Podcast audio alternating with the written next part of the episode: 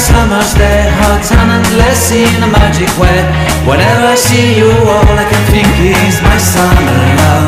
Been waiting for you, my love. My summer love, been waiting for you, my love. I can't forget the day we met. You looked so fly in your red Corvette. How are you guys doing? This is Titus Nietzsche Anderson for the Sovrumano podcast. Welcome to the Sovrumano podcast. Today we're going to do a quick session called 8QF.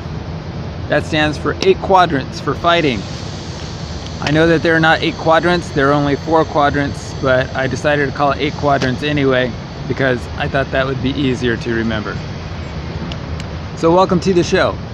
So, um, in the last video cast, what we had talked about was um, the four X's. It was explore, expand, exploit, exterminate, and um, some of the scenes that were in movies and things like that. So, for this video cast, what I'm going to do is I'm going to cover with you several ways that you can fight. There are actually eight different areas where you can fight without resorting to physical violence. So that's what I'm going to teach you in this video cast. I want you to know that this video cast is for informational and entertainment purposes only. I'm not teaching you to go out there and um, to cause people problems or anything like that. I know that's kind of a cumbersome thing to say, but I'm sort of obligated to um, stating that. Okay, so before you ever get to this point where you are ready to be involved in an engagement, there's a few things that you should know already. Number one, you should know what you're gaming for. You should know uh, who your competition is. You should know your team. If you have a team that you're playing with, you should know your team very well. You should know your cost benefit ratios for your equipment, uh, for the total engagement, as well as for each uh, segment or for each different step, if there are multiple steps. You should know probability and the likelihood of success given more than one route to the goal. If there's a better chance if you take this route versus that route, or if you use this weapon versus that weapon, this player versus that player, and change ups and things like that. Um, and then lastly is uh, you should be sound morally and know that this is something that's consistent with um, the rules of engagement, the laws of the land, and things like that. Okay? All right. Um, the other thing I wanted to alert you to is that um, anytime you're engaged in red team tactics, and that's what this video is about, it's called red team, that means offensive. Um, anytime that you're involved in red team tactics, um, you have to be extremely careful because it's an offensive move into somebody else's territory. And there's a lot of surveillance equipment around, there's cybernetics around, there are electromagnetic waves and other types of surveillance equipment around that can record you like they're recording your shadow. And they can also sometimes read your thoughts in your mind. And that means that your intentions can be liminal to the people who are around you. So be very careful um, acting on any information. You need to be a part of um, a formal team a government agency or a police agency or something like that. If you're rogue and just doing something by yourself totally independent then I would guess that you've probably been called into action, um, probably because of desperation, a tragedy, or some higher purpose. And that's entirely possible and that's entirely legitimate, but I just want to let you know that there are certain rules for engagement before you go into the game space or before you go into the battle space. Okay? All right. So there's eight we covered the first one already. It's the obvious one. It's the physical fighting. and that was the opening sequence that you saw um, with the uh, with the woman from the movie Anna. And um, so we'll move on to number two. Number two is environment.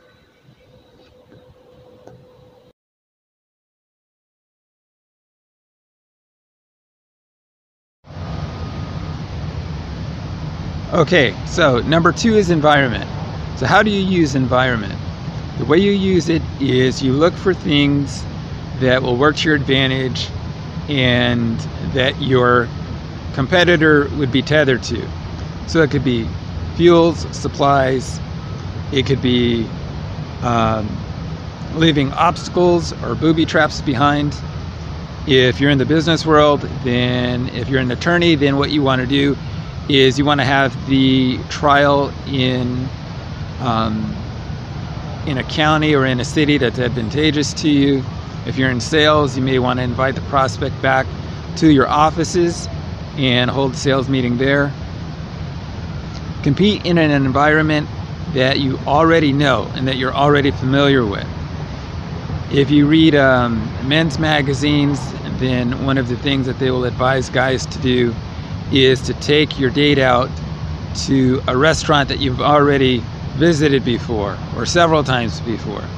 So that way you're relaxed and you're comfortable, you're familiar with the restaurant, the prices, the mood, and there isn't anything there that catches you by surprise. It helps you to relax and to be um, in control of the situation. Okay, so number two is environment. ground for a new breed of Number three is politics. Adolf Hitler. Okay, the third way to fight, the third quadrant, is politics. So, how do you use politics? Politics is really the influence that you can have on the government. That's legislative, judicial, judicial and executive branches of government. That means that you want to get yourself voted in, you want to get their people voted out, um, you want to see if you can get new laws passed against the work that they do, you want to see if you can um, get statutes or motions passed so that there's new licenses, new fees, new taxes, new memberships, or something on your competition that would restrict their mobility or increase the amount of time that it takes for them to get a viable competitor into the marketplace. It could be a statute of limitations, could be non compete agreements, or things along that line.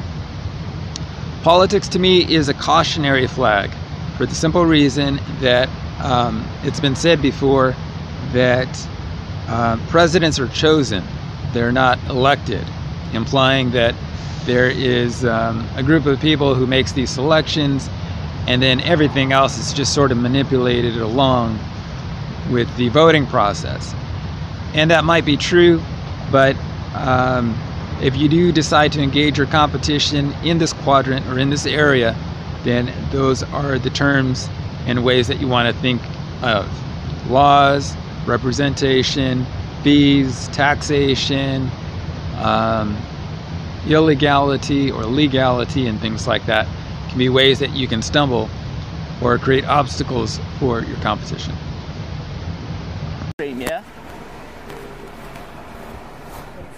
Number four is reputation. We need to get information. Control is power. Control the situation. Control is power. Control is power. Control the situation. We need to go. I've got.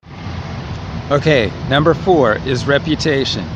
Never underestimate the power of reputation. Reputation is so subtle, and you might think that it's something that you can ignore, but you can't. And the reason for that is because it's a very subtle way that a person can walk around with a handicap and not even know that they have a handicap or an injury. Reputation is so important that some police agencies and other government agencies have been rumored to falsify police reports and credit reports and medical records because it's a way to handicap a person without them having any idea that they've just sustained an injury. But everybody else knows it by way of word of mouth, credit reports, credit checks, and things like that. There is a blog that I have posted. It's called InfoWar Fun, which you can find listed on the blogs. And in that blog, I give you four different ways that you can affect a person's reputation. One was Compromat, the other is Whisper Campaign, the other is False Flag, and the last one is Historical Revisionism. So if you're unfamiliar with those four, check out the blog InfoWar Fun on the website, and it's free of charge. And there's a video along with it that's about five minutes, and it's a lot of fun. You'll learn what those four are, and you'll learn how to use them. So get creative. Um, get information on your subject or person. I've heard stories that um, police and other agencies will literally accumulate photos and stories of celebrities um, before they ever become famous. And they stockpile these and threaten to release them if the president, senator, the celebrity, or whoever it is doesn't do exactly what they're told to do, so that way they can create an embarrassment or ruin their career and things like that. Those are some of the ways that reputation is used, or a person's reputation is used to manipulate their lives. Michael Jackson might be another example of a person whose fame um, actually started backfiring and actually kind of incarcerated him uh, as a result of being famous. So Look for creative ways that you can use reputation. It's the house money. It's not coming out of my pocket. Number five is psychology and influence. Yeah, the draw envelope has money.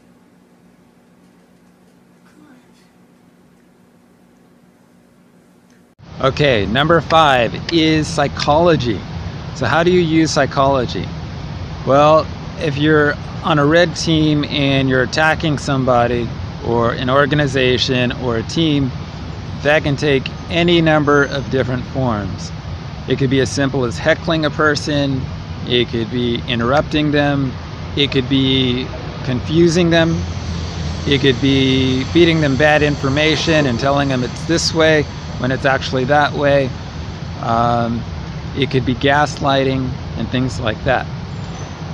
There is a blog on the website, it's on the stratagem page. It's called The Art of the Strike. In that podcast, and there's a PDF along with it, there is a list by Gregory Bateson. And about a year ago, I showed you how to make a Batesonian strike on a person. So, what is a Batesonian strike? Well, as an entity and as a person, you have different planes upon which you are operating if we use Gregory Bateson's model. In Gregory Bateson's model, you have behavior, then you have capabilities, then you have belief, and then you have identity, and then you have spirituality. And each one of those is a meta to the one above it. So when looking at a person, if it's a psychological strike, then if you want to see if you can engage them at the level of behavior, then you engage them at behavior. If you can't, then maybe it's capabilities. If it's not capabilities, then maybe it's their beliefs about what they can do or what they should be doing. If it's not that, then maybe it's their identity or their obligations to their identity as an American, as a Catholic, as whatever. Um, if it's not that, maybe it's spiritual or some other way or some other way of looking at the person or looking at the organization or looking at the entity, and then you can use those different um, logical levels and make a strike on one of those planes or on multiple planes. Okay? All right, let's move on to number six. Number six is sociology.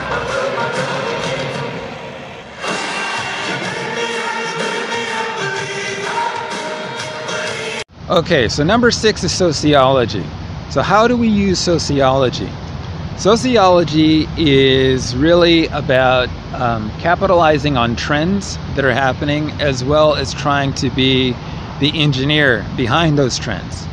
So maybe it's cool to wear short skirts, maybe it's cool to wear long skirts, maybe it's cool to be black, maybe it's cool to be white, maybe it's cool to be a Satanist, maybe it's cool to be a piece of shit, maybe it's cool to be a backstabber, maybe it's cool to be into witchcraft I mean, these are all different sociological trends, and there is certainly an engineer behind them.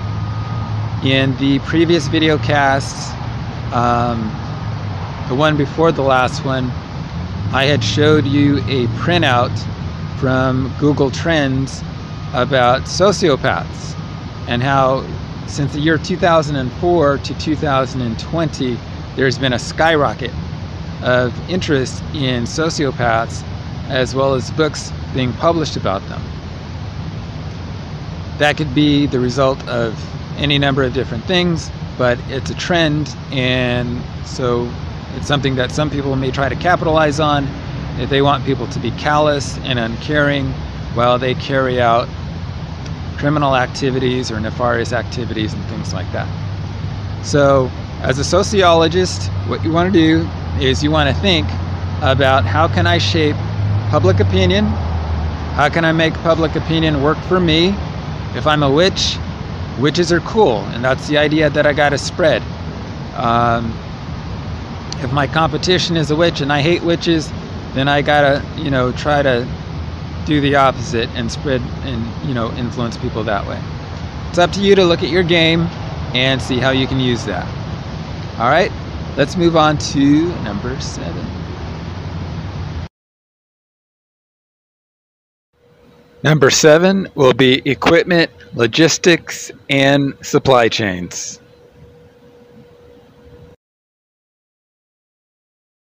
Okay, so number seven is equipment, logistics, and supply chains. So, what does that mean? What that means is that you are attacking infrastructure, equipment, that means you're keying the car. That means you're flattening car tires. It means that you've uploaded a virus. It means that you turn the electricity off. It means that you set the fire alarm off in the building. It means that the door is jammed and they can't get out. I mean, it just depends upon you and seeing what you can do with infrastructure, interrupting supply chains, interrupting communications, turning the electricity off or um, or you know uh, breaking the carburetor or something so that the automobile doesn't start so again it's up to you you're going to have to take a look at your game your equipment your competition's equipment and see what they use and see where you can find an angle to get in and out of there and disrupt their equipment logistics or their supply chains And number eight is business.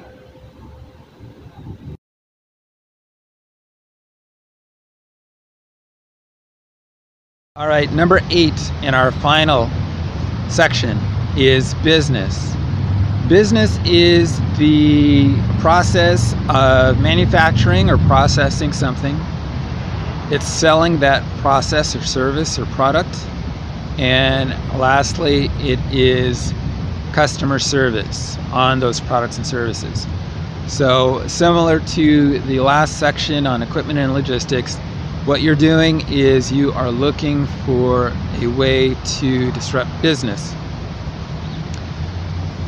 That's where you can combine some of these techniques. You could apply sociology and equipment to come up with a new strategy so that you're attacking them sociologically, not to do business with that person, as well as interrupting their business um, while attacking their business. You could be attacking their business psychologically. Um, you could be trying to raise taxes, tariffs, fees, membership dues, statutes, um, and things like that, raising bars of entry for the business.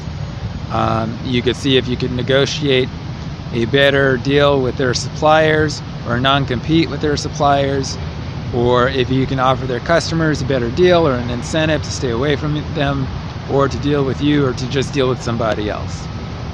So, again, it's going to be up to you to see how you can um, apply this when attacking somebody's business.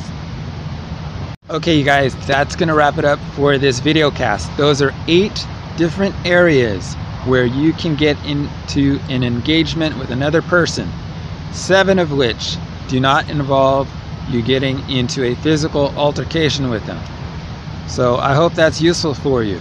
You're going to have to look for some ways that you can apply it if you should decide to get into an engagement with another human being and um, want some options. So you'll be able to look at a person, a company, a country, a business, a family, whatever it is, using these eight different areas and uh, looking at them through each one of those eight different lenses for an angle or a way of attacking.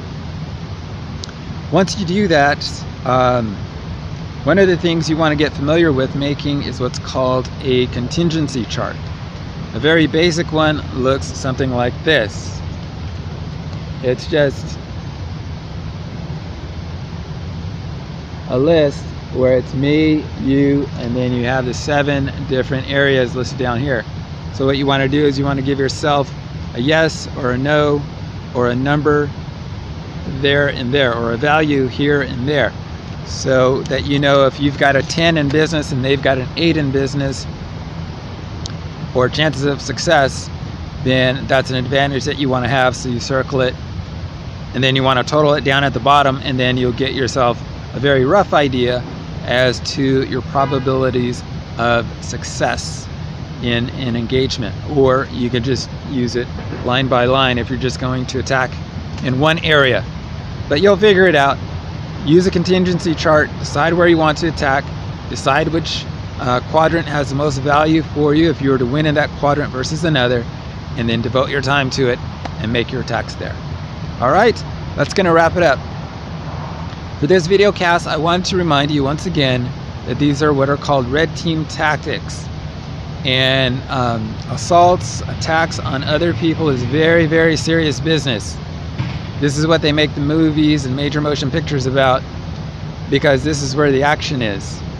But I want to forewarn you that getting caught is deadly, and all intelligence officers know that because that's what they do for a living.